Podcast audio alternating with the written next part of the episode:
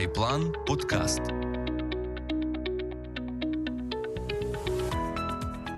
Знову ми з вами, ви з нами. Сьогодні в нас буде трохи такий нестандартний лайв, тому що тема дітей у нас на каналі не так часто. Я вірю, що ті, хто нас дивляться, це в першу чергу батьки або тому що я сьогодні переписуюсь з центром Кахе Бендукідзе, і вони мали розіслати це про вчителям, які викладають економіку, тому вже, бачите, в нас буде користі для шкільної освіти сьогодні, крім батьків.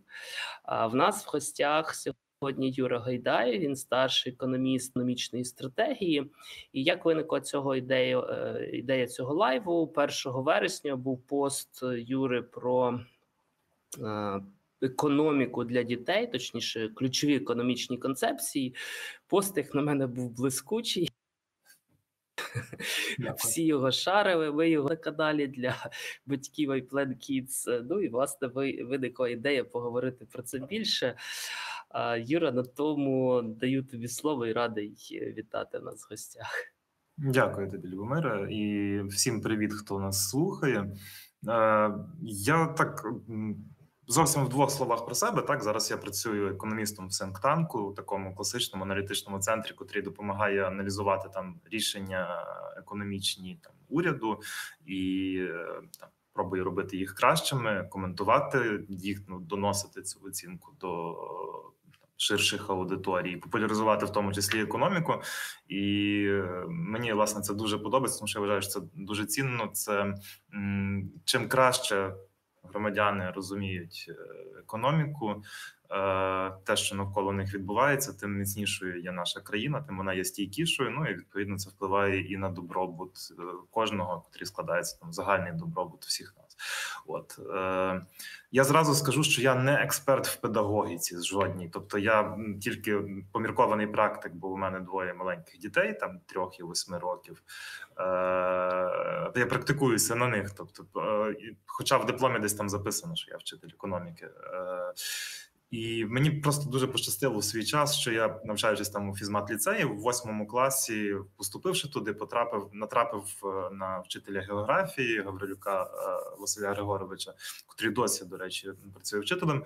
І він тоді перший десь там прочитав якийсь курс Applied Economics базовий, взявся за, ну, напевно, досі одні з найкращих підручників по мікро і макро Макконнел-Брю, і вирішив вести в гурток з економіки. Ну, відтоді моя любов, якби, до цього, до економіки почала з'являтися, зрости і квітнути, так, і стала справою мого життя. От, і чому я написав цей пост, і чому я зараз знову ж таки спілкуюся з вами, тому що я вважаю, що, ну, це одна з найважливіших речей, котрі ми, як батьки, можемо дати нашим дітям, ну і ми, як суспільство, можемо дати нашим дітям. Це розуміння економіки. Не там якоїсь нудної економіки з підручника, а таке глибоке, практичне відчуття розуміння процесів. Тому що, ну, я зразу буду рухатися так швиденько, щоб в нас залишилося більше часу там для обговорення, для запитань, і просто зразу ілюструватиму прикладами. Тобто, по-перше, економіка, розуміння економіки – це дуже хороший інструмент для прийняття добрих життєвих рішень. Так? Тобто це концепції, котрі, якщо ти напрактикувався, як дорослий, як дитина, напрактикувався їх бачити, застосовувати, вони реально тобі дуже допомагають. Так? Там, починаючи, наприклад, від альтернативної вартості. Тобто, коли ми робимо будь-який вибір, ми завжди від чогось відмовляємося. Так? І це є альтернативою вибору. І вона завжди випливає там з іншої ключової економічної концепції, це обмеженість ресурсу. Я в пості там наводив приклад, коли там дитина вибирає час дозвілля, вона має там обмежено там, наприклад, три набори там шахи, ролики і погуляти, і, звісно, вона може вибрати якісь два, в неї не лишиться часу на третій. Ну, насправді, десь там так в курсі економіки 101 це так і пояснюють там для дітей, починаючи з там збирачів, котрі можуть весь свій час витратити на там на полювання на кроликів або на збирання ягід, і там в крайньому значенні вони можуть або там зібрати там 5 кошиків ягід, або там піймати 6 кроликів. Ну і якщо їм хочеться якось урізноманітнити свою дієту, то вони мусять відмовитись від якогось часу для збирання ягід і вполювати більше кроликів. Так, це така сама базова штука, якою можна пояснювати дітям. Так? Але тут прикол в чому, що класно, коли це є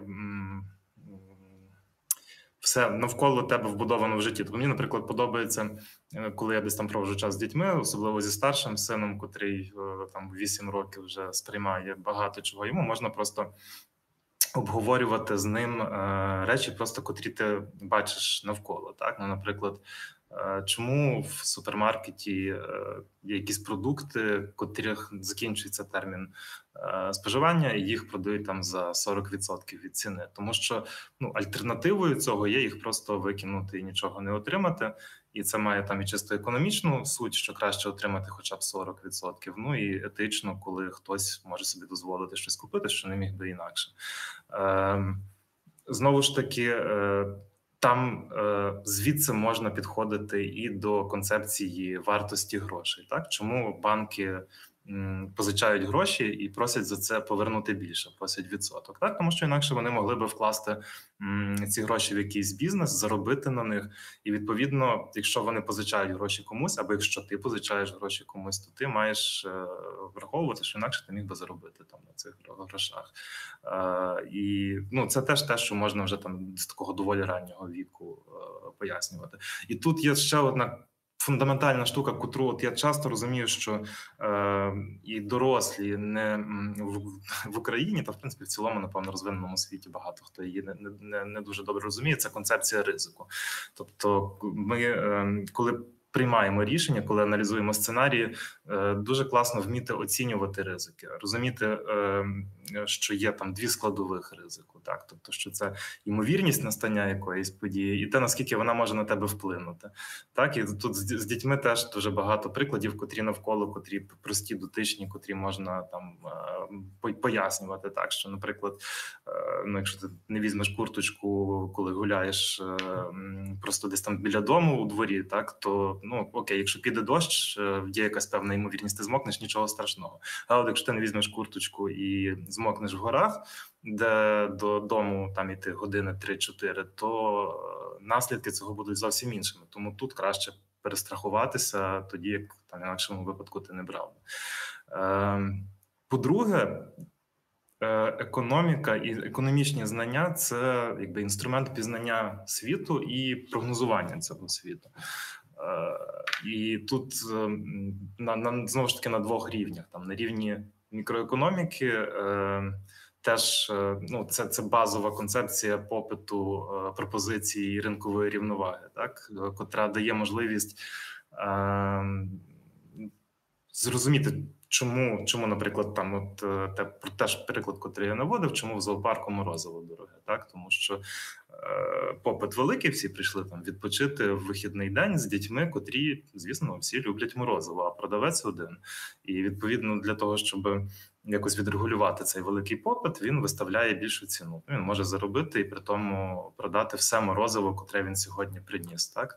І є в певний момент, встановлюється рівновага. Це концепція ринкової рівноваги. Причому зі старшими дітьми це можна ускладнювати і нарощувати, там, і в ключі монополізму, і в ключі того ж вибору життєвого шляху, коли ви говорите. Це вже, напевно, коли ти міркуєш, яку отримати вищу освіту, це вже пізно трошки говорити про базові концепції, тобто це треба раніше запускати.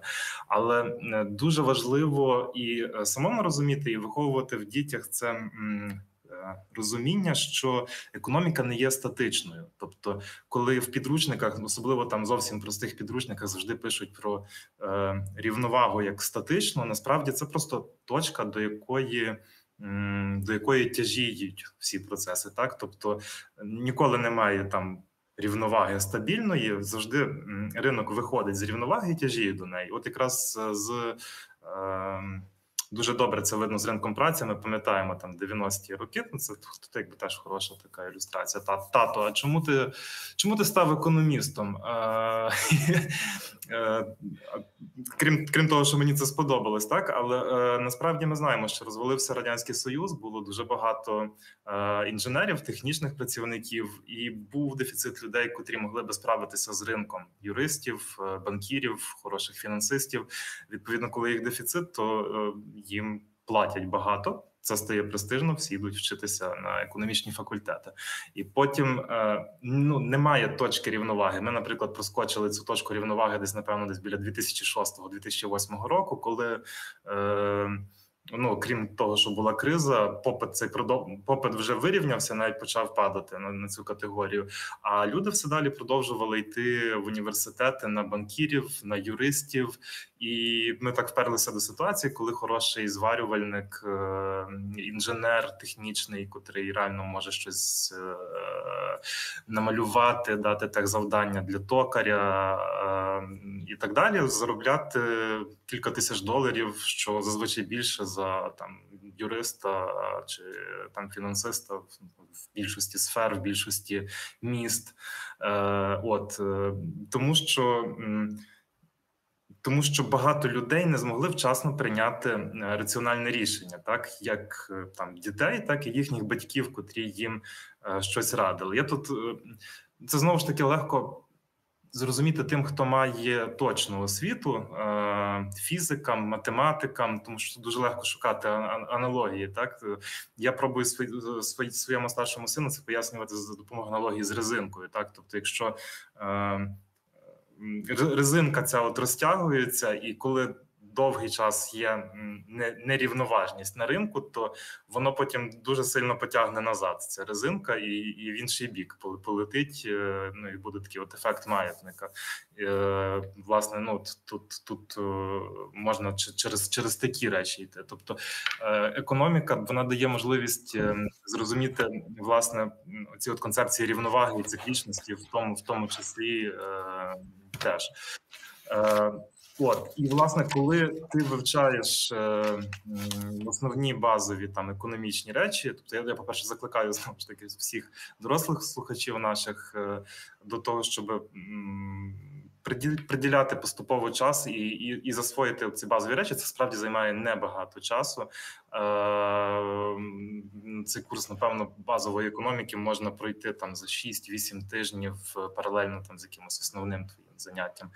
Їх є дуже багато зараз в доступі на тій же ж курсері від провідних західних вузів. Є непогані пояснялки на Khan Academy. Це з англомовних, з україномовних. Я, напевно, думаю, що вже теж мають бути курси, але не можу нічого порадити. І от коли ти розумієш ці базові концепції ринку, попиту і пропозиції, еластичності ціни, так, тобто від того, як ціна реагує, як попит, наприклад, реагує на ціну товару, тоді вже починають говорити ціни навколо, наприклад, так, ти порівнюєш ціни в різних регіонах на різні продукти, і тобі вже це щось каже.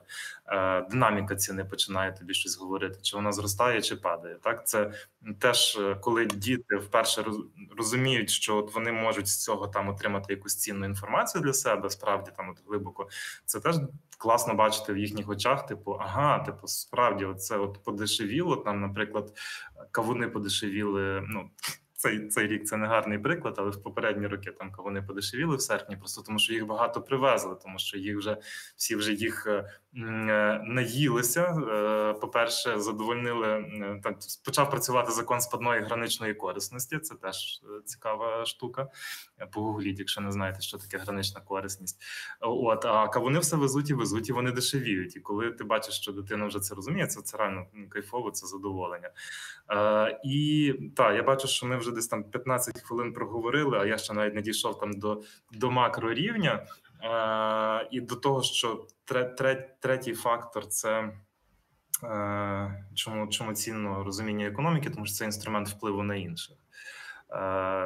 Це теж відбувається і на мікрорівні, тобто на рівні взаємодії між окремими, наприклад, людьми або підприємствами.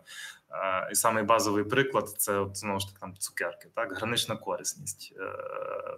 Коли у вас у дворі ні в кого немає цукерок, то запропонувавши хлопчику цукерку першу, ти можеш виміняти її на щось цікаве, наприклад, на можливість погратися його якоюсь там іграшкою, яку він виніс там у двір. Але там, якщо він з'їсть вже 2, 3, 4 цукерки, то там за 5-ю цукеркою ти його нічим не мотивуєш. Чому? Ну тому що гранична корисність від кожної наступної цукерки, вона спадає, так?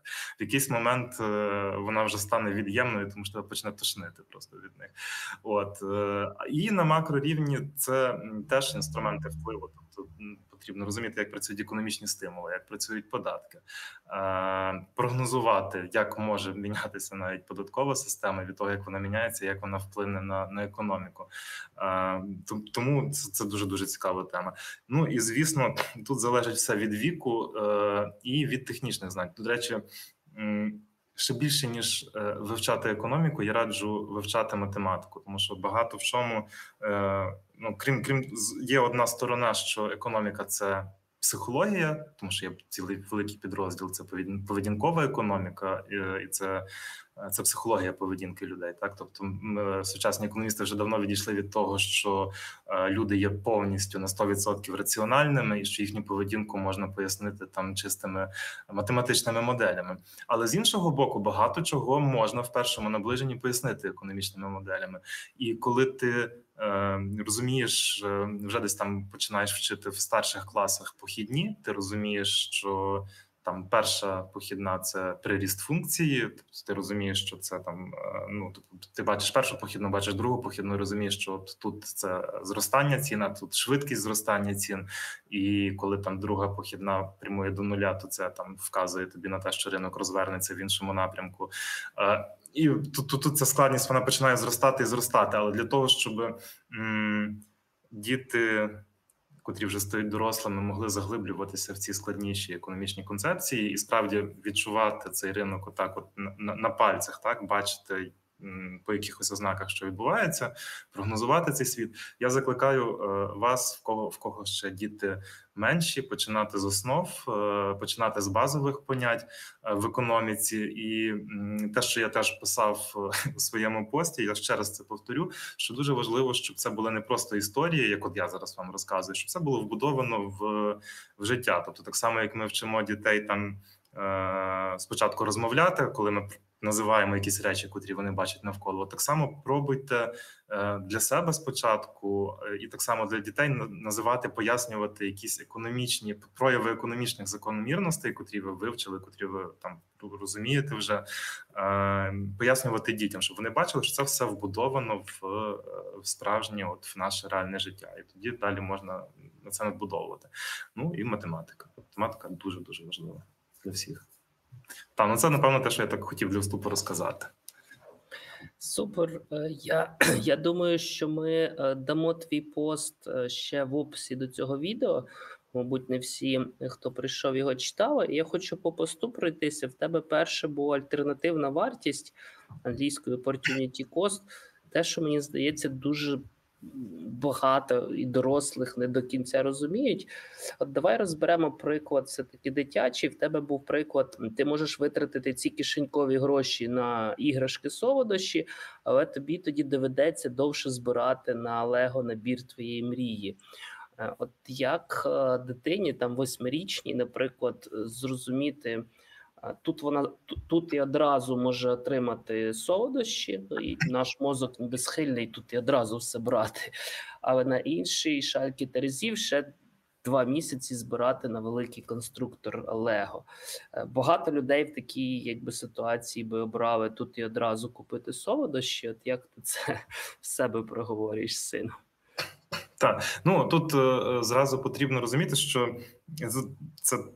Треба погратися з налаштуваннями в такій історії, так? Тобто зрозуміло, що ми говоримо про ситуацію, коли набір Лего зазвичай коштує як запас солодощів на цілий рік.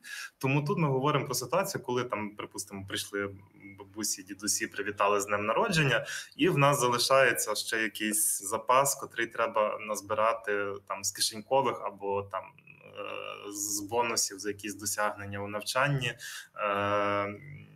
Залежно від того, який підхід сповідують там батьки до цього. І це засвоюється тільки на практиці. Тобто там дитина має, наприклад, от зараз вона отримала 30 гривень, а їй не вистачає до набору Лего там 200.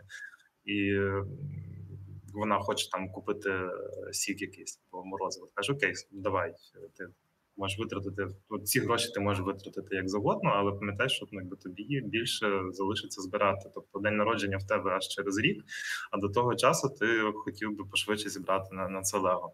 І прикол в тому, що часто діти приймають справді це рішення купити сік чи морозиво, чи там якусь дріб'язкову, абсолютно непотрібну, як здається, нам дорослим іграшку. Але, власне, після того, якщо ми дотримуємося тих самих правил, які ми озвучили на вході, через якийсь час дитина розуміє, а там набір лего омріяний, він не наближається ніяк. Тату, давай купимо. Давай купимо, але ми ж з тобою домовилися, що цю різницю ти не збираєш. А ти останній раз пам'ятаєш, ти витратив гроші на морозиво, я так розумію, що воно тобі було там цінніше. Так? Знову ж таки, ми розуміємо тут, що я роблю ці оговорки, тому що розумію, що деколи там можна зробити висновок, що, наприклад, я своїй дитині взагалі не даю морозива. Так? Зрозуміло, що вона отримає якусь його базову кількість, але якщо вона хоче більше, то це вже з цих кишенькових. Власне, тоді вона може зробити цей вибір, не кидаючись на морозиво, тобто вона не голодна на це морозиво. І через якийсь час, тобто перший раз вона витратить на дурниці, другий раз, третій, а потім, не знаю, в мене, там, в знайомих, я бачу, що це починає працювати. Тобто ти просто дитині кажеш, окей, ти можеш купити, але це віддаляє там велику твою ціль. Він такий, тато, окей, я покладу в скарбничку. І воно потрошки починає працювати. Якщо ти бачиш, що довгий час не працює, значить треба якось переглянути цей баланс налаштувань. І все одно в дітей різні темпераменти. Тобто я розумію, що є більш імпульсивні, холеричні діти, є більш флегматичні, помірковані, тому нема універсального рецепту. Згоден. Мені здається, найважливіше, що ми в цій історії маємо підкреслити, що коли дитина все спустила на іграшки і морозила, потім вона приходить до батька, каже, не вистачає 200 гривень, давай вже то лего купимо. Ось тут треба проявити твердість і зробити оцей навчальний ефект, бо це якраз ось ти тоді зробив свій вибір на вартість твого вибору. Бо якщо це не робити і постійно їм докидувати, тоді не буде ніякого навчального ефекту.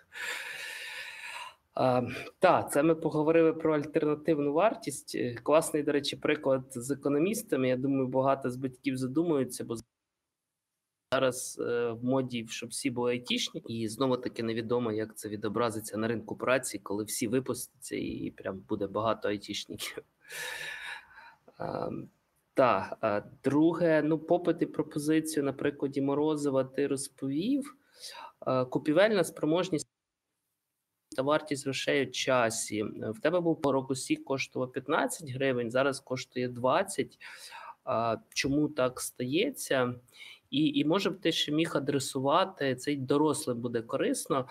Просто мені здається, що дорослі в Україні розуміють, що в гривні є інфляція, ціни в гривні ростуть, але якщо вони купили долар, все це, долар був 25, став 37, то вони вже розбагатіли. При тому дані по інфляції вчорашній в доларі вони теж шокують, і там теж ціни ростуть.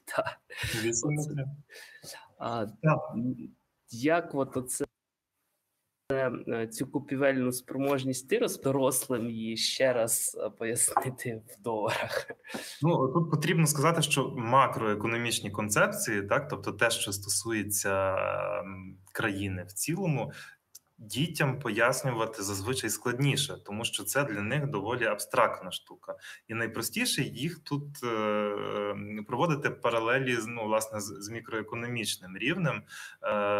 Інфляція – це взагалі не те, що просто пояснити дитині. Так, я зразу для тих, хто слухає, можливо, не в курсі про рівняння Фішера, поясню, що в першому наближенні в нас є рівновага, коли у нас є певна кількість товарів з одного боку і певна ціна. Тобто, якщо ми помножимо ціну на кількість, у нас є певна вартість всього ринку, там, всього, що в нас є, всіх товарів там, і послуг, виміряна там, в грошах, в гривні. І з іншого боку, в нас є певна маса цієї гривні, котра є на руках людей. Так, це і готівка, і кошти, котрі там на рахунках, там короткі депозити, тобто те все, що можна там в рамках якогось часу там спрямувати на витрати. І є якась швидкість, з якою ці гроші обертаються. В якийсь момент люди зрозуміли, що це теж важливо. Тобто у нас може бути незмінна кількість грошей на руках, але чим швидше ми ними розраховуємося, тим цієї грошової маси ефекту стає більше. І це, в принципі, не те, що дуже просто пояснити дітям, але реально воно таким чином спрацьовує. Так, якщо ти говориш, що от є виробник сочків тих самих, так, він там виробляє якусь кількість соку, і в нього за рік кількість цього соку не помінялася. Що для складнішою мовою для дорослих там. Те, що говорять економісти, що не помінялася продуктивність праці, так, тобто в нас не розширився ринок, не додав цей виробник якогось нового сучасного обладнання, котре більше цього соку робить, а при тому грошей стало більше. Так, і всі хочуть за ці гроші купити якийсь цей сік, але на всіх не вистачить. Так? Тому продавець розуміє, що він може підняти ціну і все одно продати весь сік і заплатити більше зарплат своїм працівникам, купити інші товари, котрі теж отак от подорожчали.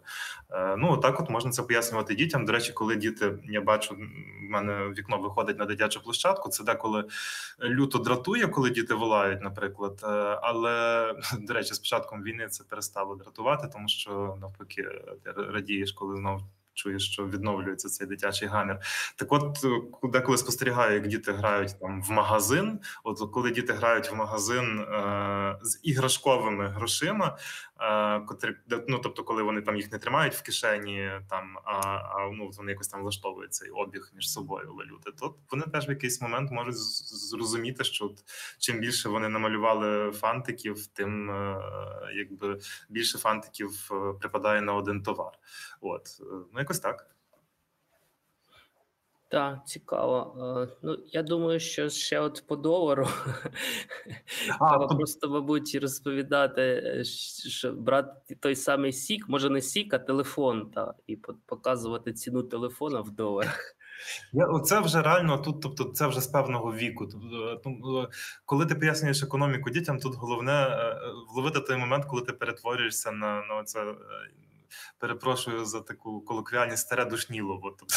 Тобто треба розуміти, коли ти стаєш нудним. Але для дорослих, я теж розумію, що в багатьох немає такого досвіду. Тобто інфляція історично була низька в доларі і євро. І тоді воно тільки відчувається, коли ти порівнюєш там 10 років назад за долар можна було купити більше, або там 20 років назад, типу 100 баксів це було ого-го, а зараз вже ні.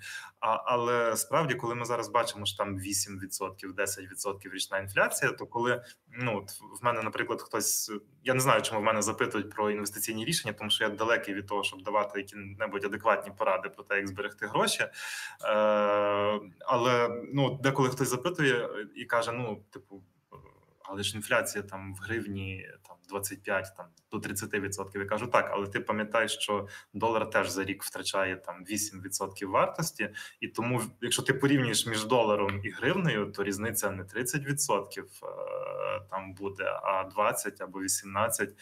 А депозити, наприклад, ставки зовсім різні за доларом і гривнею. За доларом вони нульові, так? А далі третій шар – це вже усвідомлення ризиків. Так, зрозуміло, що все-таки ризики девальвації для світової резервної валюти і для гривні, втрати вартості, вони різні. Особливо для гривні, валюти країни, котра в ході війни з величезним дефіцитом платіжного балансу. Так, тобто ця складність, вона наростає і наростає, але так, це реально важливо пам'ятати, що економіка є світова доволі гнучкою, і багато чого міняється, і те, що там років 10 назад було як даність, зараз потрібно попробувати критично перевірити свої припущення, так? Тобто, чи твої ці assumptions, припущення, на яких ти будуєш свої рішення, чи вони досі в силі? Так, мені ще, знаєш, по долару, от я просто спілкуюся останнім часом з дорослими на ці теми.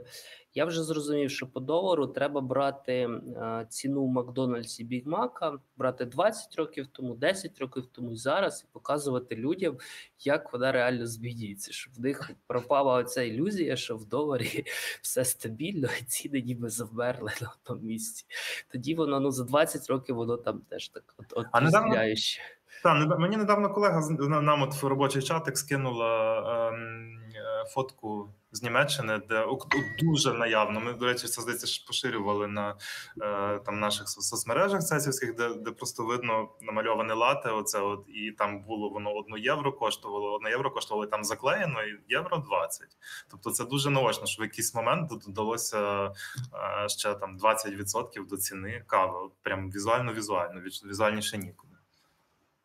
Годин, коли це коштує щось одиничку. Ну і зараз, в принципі, люди помітили, що долар, скільки за євро давали $1.20, зараз дають $1.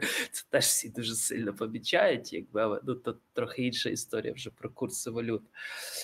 І всі економісти світу ламають списи, щоб навколо того, куди далі буде йти це співвідношення. І чому? Тому що це важливо, так? Так. Ну, це, мабуть, інша тема, як і інвестицій. У нас там трохи в чаті є дискусії про книги. Така маленька історія. На днях в Фейсбуці мій він постить пост «Порекомендуйте економічні книги для дітей шкільного віку». І ти знаєш, на мій, я би сказав, щирий жаль, ну, зрозуміло, що постять Кіру. Кіра – це хороша книга, я повністю так. Там в основному постять ще Кіосакі, папа, бідний папа і так далі. Хоча, як на мене, Кіосакі, ну, досить сумнівний персонаж. Ясно, що багатий папа, бідний папа, там є корисні моменти, але в нього є багато інших книг і виступів, які дуже-дуже неоднозначні, часом шкідливі. Але мова навіть не про те. У нас на каналі є плейлист для батьків-підлітків, і там от є «Котономіка», яку в чаті згадав Олексія Геращенка, є «Макс Шкіпер» Кості Браво, є «Мрія на мільйон» Вожова Сергія. Ще там є пару книг. Ці відео набирають мало переглядів, ніхто про них не знає, не читає. І кожен раз, коли от така дискусія, ну що Кіра, а що крім Кіри? Ну, Кіосакі там і Бодо Шефер. Як, не знаю, батькам показати, що дивіться, люденьки, є сучасні економічні автори, є книги, де їх взагалі шукати і так далі. Так, ну ти поки це говориш, тут якраз гарно доповнює твоє запитання, що ну, Sky Antenna пише, що проблема в нас приклади або про цукерки, або відразу макроекономіка, і не вистачає поступових курсів для 12-14 років. То, ну, я взагалі прихильник за можливості, ну, тобто, добре пережована книжка, вона класна тим, що вона може, ну, захопити, зацікавити, коли там якісь розважальні такі от приклади. Ну, тобто, якщо, наприклад, немає глибокого там інтересу якогось або мотивації щось вивчити, то тоді справді там це може бути там такий от формат. Але взагалі найкраще і найлегший спосіб – це брати такий просто якісний академічний матеріал. Тобто, макроекономіка – це не складно, насправді. В 14 років я реально вчив макроекономіку по Макконнел-Брю. Український переклад був класний, дай Боже тому, хто його зробив. І я, ну, тобто, поки там не починається вища математика, то в 12-13 років ти вже можеш базові речі такі вивчати, і коли ти розумієш ці базові концепції, ти можеш сам будувати свої оці судження, тобі не треба, щоб це прямо розжовували і розважали тебе з цим. Тут є дуже, ну, в якийсь момент з'являється задоволення від пізнання, від того, що ти можеш ці концепції застосувати і прийняти це рішення. І от 12-14 років – це вже якраз той вік, коли треба вчитися отримувати задоволення від такого пізнання, коли ти це засвоїв, там, чи в фізиці, чи в економіці, і застосував. Ну, це важливо. Раніше, там, ну, 7, 8, 9, 10 років, та це може бути розблікуха, і це ок. І ще одне, що дуже важливо, що я впевнений, що зараз, враховуючи всі події, в нас з'явиться більше якісного контенту українською мовою, але все одно потрібно пам'ятати, що там на англомовних людей, котрі добре володіють англійською, їх більше мільярда. І, відповідно, ймовірність зустріти найкращий контент англійською мовою завжди більше. Тому це якби та вудочка, котру треба з самого дитинства давати дітям, тому що далі, типу, я в своєму малому можу дати курс там в Khan Academy з математики за 2 клас і бути спокійним, що він його розуміє і проходить, тому що там простою лексикою ця математика пояснюється, і мені треба було приділити увагу, щоб деякі математичні терміни йому пояснити. І це сильно спрощує життя. З економікою тим більше, тобто є реально прірва базових економічних курсів, котрі нібито університетські, але вони насправді цей от 1.01, де, я навіть для експерименту просто подивився, як зараз це викладають, де не лізуть ні в які дебрі, а пробують студентам непрофільних спеціальностей пояснити базові економічні концепції, і реально це те, що заходить вже для підлітків, для старшого і навіть трошки середнього шкільного віку на ура, там немає нічого складного. Так, мені здається, один з секретів успіху – це використання простих життєвих ситуацій. Робив пості, чи я там іноді підліткам пропоную порахувати, а що вигідніше – електромобіль чи бензинова машина.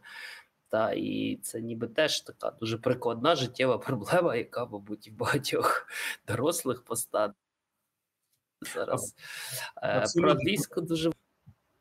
Так, це те, що, до речі, це те, що багато людей, мені здається, зараз в тимчасовій вимушеній еміграції побачили, що західна освіта, вона живіша, вона дає багато живих прикладних прикладів, не абстрактних, а таких, котрі можуть зацікавити дітей. Так, і це важливо. Так, по-англійську наші всі підтримують, бо в нас перший коментар на цьому лайві, ще ми не говорили про англійську, бо ще перша інвестиція в англійську мову. Так, ми маємо всі знати англійську. Ми навіть на цьому каналі стали проводити лайви деякі англійською без перекладу. Може трошки жорстко, але потрібно вчити, і на рівні розуміння вже кожен має вивчити. Так, шановні глядачі, напишіть, будь ласка, питання. Нам тут ще рекомендували книгу «Крім Кіри, мої гроші». Цікаво, я собі теж запишу. І, Аня, як ти ставишся до ідеї пограти з дітьми в гру типу «Монополії» на реальні гроші? Я знаю, що такий експеримент проводив батько, потім на TED виступав, чи він це робив. І я рекомендую грати в ігри, там ті ж лісові комерсанти, якщо це молодша школа, чи життєвий капітал, кешфло, якщо це старша школа. Є кілька економічних ігор, навіть таких складніших для підліткового рівня. Але це зрозуміло, грайте в ігри, тут всі погодяться. Як ти ставишся, щоб там задіяти десь реальні гроші в цих іграх? Дивись, ми вже війшли в епоху настолок, до монополії ще не дійшли, але, по-перше, спочатку в дітей є достатній азарт від гри на якісь віртуальні оці токени, тобто їм не обов'язково грати на гроші.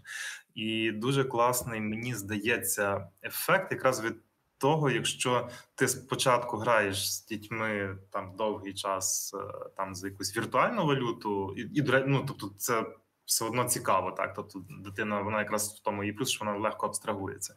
А потім, мені здається, що варто спробувати зіграти з залученням реальних грошей, але тут, по-перше, дуже важливо точно налаштувати це, щоб це не була там надто велика сума для дитини, котра перетягне всю увагу на цю суму, але з іншого боку якраз показати оце відчуття, коли ти skin in the game, тобто коли ти справді граєш не на фантики, котрі втрачають значення, коли закривається коробка з грою, а що ти там, наприклад, програв там, втратив через занадто якесь необдумане рішення, там свій бюджет на солодощі там на півмісяця, і це може бути достатньо боляче. Або навпаки виграв і там закрив свою велику мрію з Лего на місяць швидше. Тобто варто дати дитині порівняти ці відчуття, тобто що додають гроші окремо. Це власне теж якби економічна концепція граничного ефекту, коли ти по черзі додаєш елементи і дивишся, як вони впливають.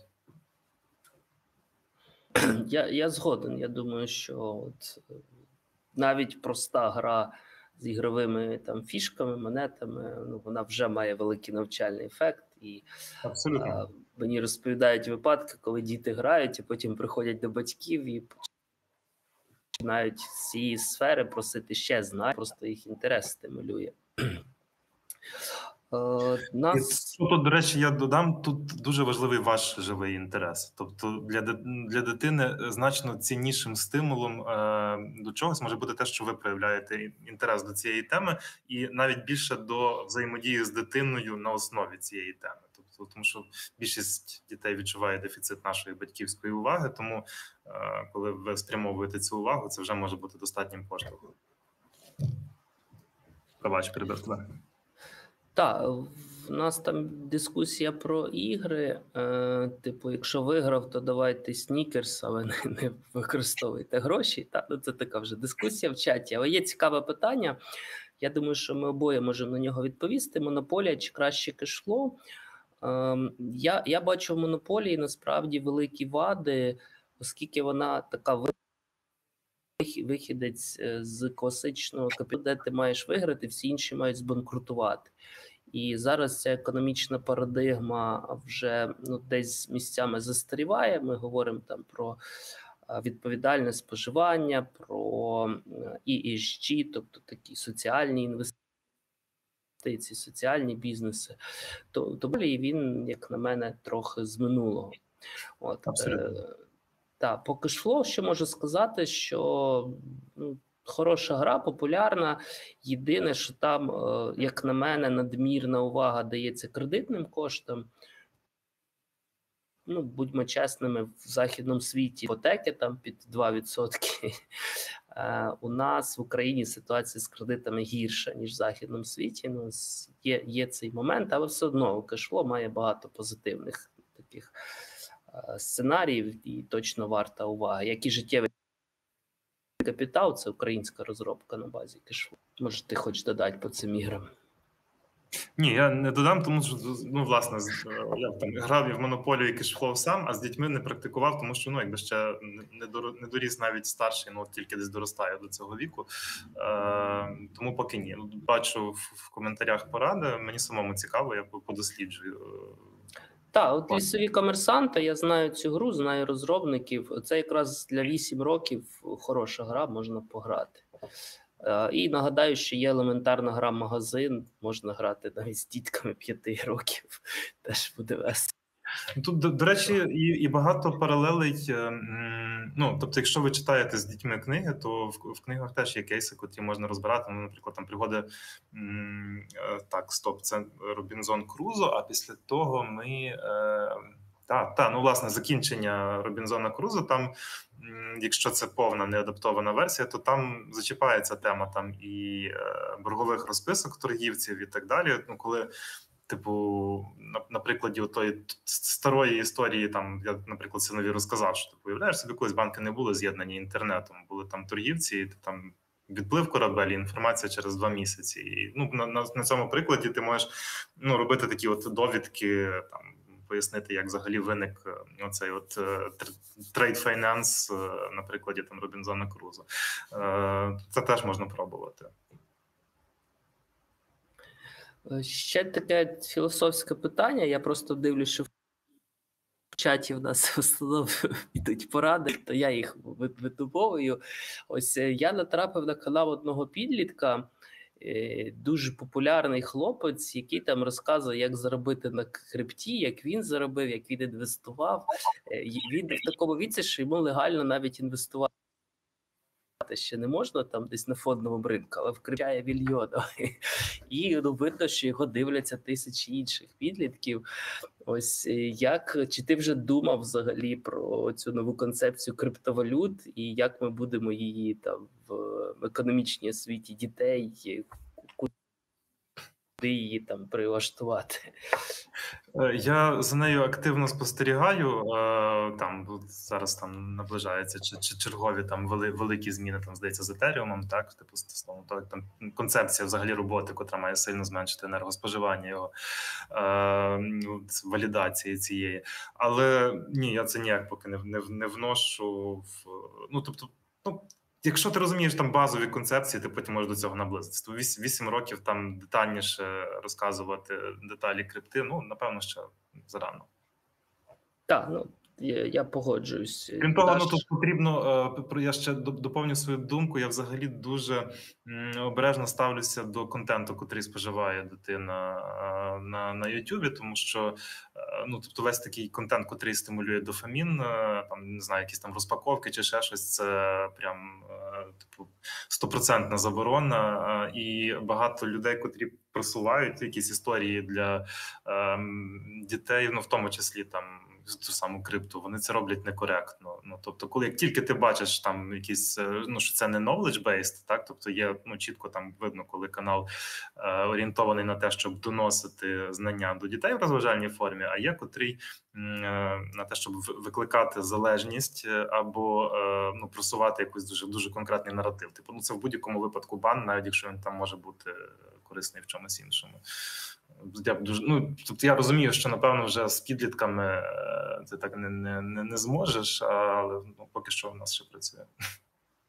Ну, так, я ще всім батькам нагадаю, що, по-перше, є YouTube Kids, спеціальний додаток YouTube для дітей, і там ви можете певні канали взагалі блокувати, якщо бачите, що шкідливі. А по-друге, є YouTube Premium. Ось я настільки щасливий, що є YouTube Premium, це прям, мабуть, якщо взяти все те, що ми тратимо, корисних наших витрат, ми з радістю в сім'ї платимо за YouTube Premium. Абсолютно. Так, корисний ефір, маю бігти. Там. Ну, здається, у нас питання аудиторії немає. Питають, чи ти був останній капіталістом вчора. Був.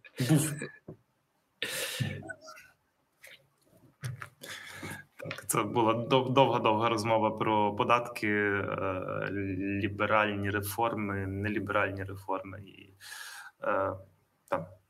Вона завтра тільки вийде, здається, в публічний доступ, то був тільки стрім живий. Я зі свого боку ще, до речі, нагадаю, з твого дозволу, ну, нагадаю, а комусь скажу, можливо, що ми в сесії спільно там, з ВОКС Україна, ще з одним аналітичним центром, у нас є подкасти «Що з економікою», їх легко знайти на будь-якій подкаст-платформі, де ми зазвичай такою простою мовою говоримо на якісь теми важливі зараз, от економічні, запрошеними гостями. Ну і там ж на цій платформі виходить періодично напливами мій валовий внутрішній подкаст в іншому форматі, де я просто набираю багато запитань від аудиторії, потім пробую там за півгодини відповісти на ці запитання максимально теж економічно. Тобто, можливо, комусь з вас буде цікавий цей ресурс. Так, валовий внутрішній продукт на подкастах. Це, я так розумію, Google, там шукайте валовий внутрішній продукт. І також... Перепрошую. Так, валовий внутрішній подкаст. І ще всім розповім, що в ЦЕС, Центр економічної стратегії, є економічні підсумки місяця. Дуже класний формат, мені дуже зайшов, я його раз в місяць читаю і розумію, якби все, що важливо, трапилось в економіці. Якщо ви цікавитесь економікою там трішки глибше, ніж там прогноз курсу долара, то теж рекомендую вам читати ці підсумки місяця. Так, ну це, власне, такий огляд економіки війни. Тобто ми його якраз запустили, коли зрозуміли, що є така потреба якось робити регулярний огляд цих всіх таких тектонічних змін, котрі відбулися з початку російської агресії. Так, воно виходить і ємко, і, ну, дійсно в одному місці зібрано. Так, нам дуже дякують за ефір. Ми дякуємо, що ви прийшли.